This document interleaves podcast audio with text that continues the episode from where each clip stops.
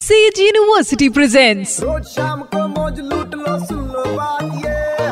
मार ले बेटा U turn to be red एक बार फिर हो जाए। Super point five Red FM पर शो है सेज यूनिवर्सिटी यू टर्न मेरे यानी वेनु के साथ।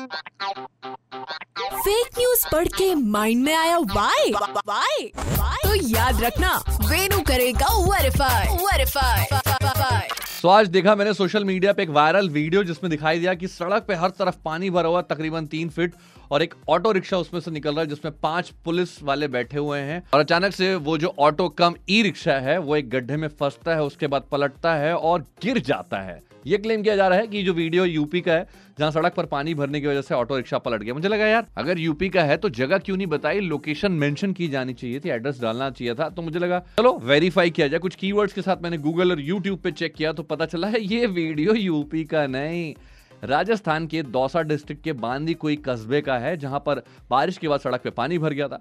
और कुछ पुलिस वाले थे जो जा रहे थे किसी काम से और उन्होंने ऑटो किया हुआ था, लेकिन आगरा फाटक, जो कि बांदी कोई कस्बे में यहाँ पर तीन फीट से ज़्यादा पानी भरा हुआ था तो जो ऑटो है, वो एक गड्ढे में फंस जाता है और उसके बाद पलट जाता है। ऑल पुलिस वालों को और उस ऑटो वाले को कुछ होता नहीं है, लेकिन गलत बात तो है ना कि यूपी का है, वही राजस्थान का, इसलिए दोहराऊँगा।